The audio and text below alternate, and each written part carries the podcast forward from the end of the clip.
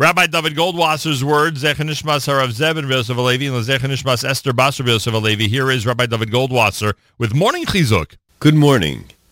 It says in Tehillim, Hamachasa Shamayim Ba'avim. He covers the heavens with clouds. He prepares rain for the earth. Even though it looks like the heavens have become dark, and darkness descends upon the world, in those very clouds themselves is stored the bracha of rain. The darker it is, the more shefa, the more divine emanation there will be. A Kollel fellow had applied for a position in one of the schools. The principal invited him to give a model lesson so that he could observe him in a classroom setting. The young man entered the classroom smiling and very positive. As soon as he began to speak, though, one of the Talmidim began to make noise by moving his chair back and forth. There was a ruckus. The Malamed realized that this was a model lesson and he had better be very patient.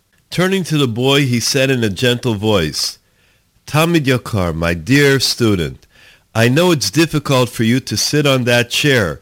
It probably is broken. I want to give you a more comfortable seat. And he gave him his own seat, the teacher's chair. The Menahel noted the way that this young man handled the situation, and the teacher continued the shiur. However, soon there was laughter in the classroom. One of the boys made a paper airplane, and it flew through the air, and it landed right in front of the one giving the model lesson. Again, he didn't lose his patience. In the presence of the principal, he had a broad smile, and he told the students that when you learn Torah, the brachos are sent down from heaven. Look at this plane. It must contain a great blessing. He picked up the plane as if he was reading something that was written on it. The principal had great enjoyment from this young man. When he completed the lesson, the principal told him that he was hired immediately. When this young man left the yeshiva, the Talmidim, the students, were playing outside.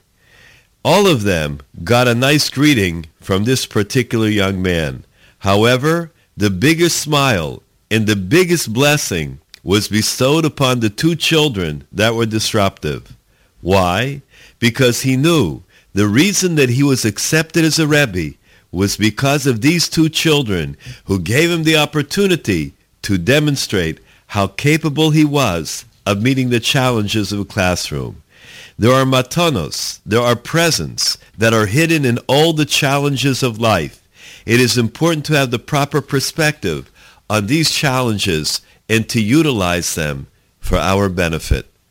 This has been Rabbi David Goldwasser bringing you Morning Chizuk. Have a nice day.